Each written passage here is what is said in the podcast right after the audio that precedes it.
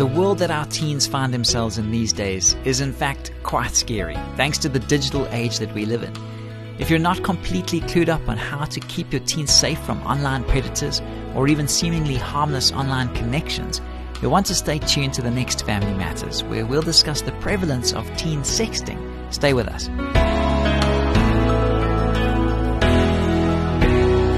Hi, I'm Graham Schnell for Family Matters, where we offer practical advice from Focus on the Family. A mother wrote to us with an excellent question regarding her daughter's social media habits. She asked, As a parent of a teenager, is sexting something that I need to be concerned about? I've heard a few stories about this on the news, but I've never felt that my daughter would be susceptible to temptations of this kind. We haven't talked about it because I'm really not up to speed on the technology, nor do I know exactly what's involved. Besides, she's really a good kid. Do you think I should bring up the subject with her? The short and simple answer is yes. Unfortunately, sexting is a growing phenomenon among preteens, teens, and young adults. As a matter of fact, several studies suggest that somewhere around 20% of adolescents have shared nude or semi nude pictures of themselves by way of a mobile phone or computer. And new technological developments are making this kind of activity easier and more enticing all the time. For example, a smartphone application called Snapchat, nicknamed the sexting app, allows users to transmit photos and text messages that disappear in seconds. This encourages some teens to think that it's relatively safe to send out risque or pornographic pictures of themselves. They're seriously mistaken, of course. Digital images are forever, no matter what the creators and purveyors of Snapchat might say. Without going into detail, we can assure you that there are actually a number of ways in which these images can be captured, stored, and shared. And once they're out there, there's no telling where they may end up. Law enforcement officials report that sext messages have become a veritable goldmine for sexual predators in search of likely victims. That's not to mention that teens who sext are ignoring the profound emotional, psychological, and spiritual aspects of human sexuality.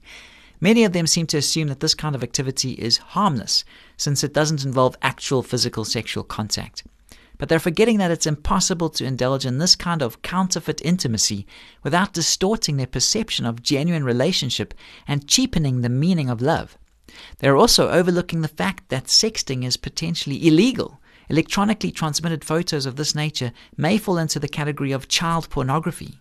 We mention all of this because we feel strongly that you do need to educate yourself more thoroughly about this issue we highly recommend that you take steps to develop and maintain technological savvy and keep pace with the ways that cell phones can be used. Once you've done that, sit down and have a serious talk with your daughter about the dangers of sexting. Make it part of a larger, comprehensive conversation about sex, sexual attitudes, sexual morality, and the consequences of premarital sexual activity. Your child may be a good kid, as you say, but good kids are every bit as interested in sex as bad kids. And whether good or bad, teens are finding that technology makes it easier and less threatening to explore and attempt to satisfy their curiosities in this area. It's precisely at this point that parents need to step in and assume full responsibility for the sexual education of their children. They need to warn their kids about the potential consequences of ill advised, impulsive sexual messaging. Above all, they need to tell them that it is never acceptable to exchange sexual photos or texts with anyone for any reason. In our technological age, this kind of open communication between parents and children is more important than ever. If you think it would be helpful to discuss this subject further, please call Focus on the Family's Counseling Department. Our trained counselors will be able to assist you over the phone and can also refer you to qualified professionals practicing in your area. Call 031 716 3300 or log on to safamily.co.za and click on the counseling link.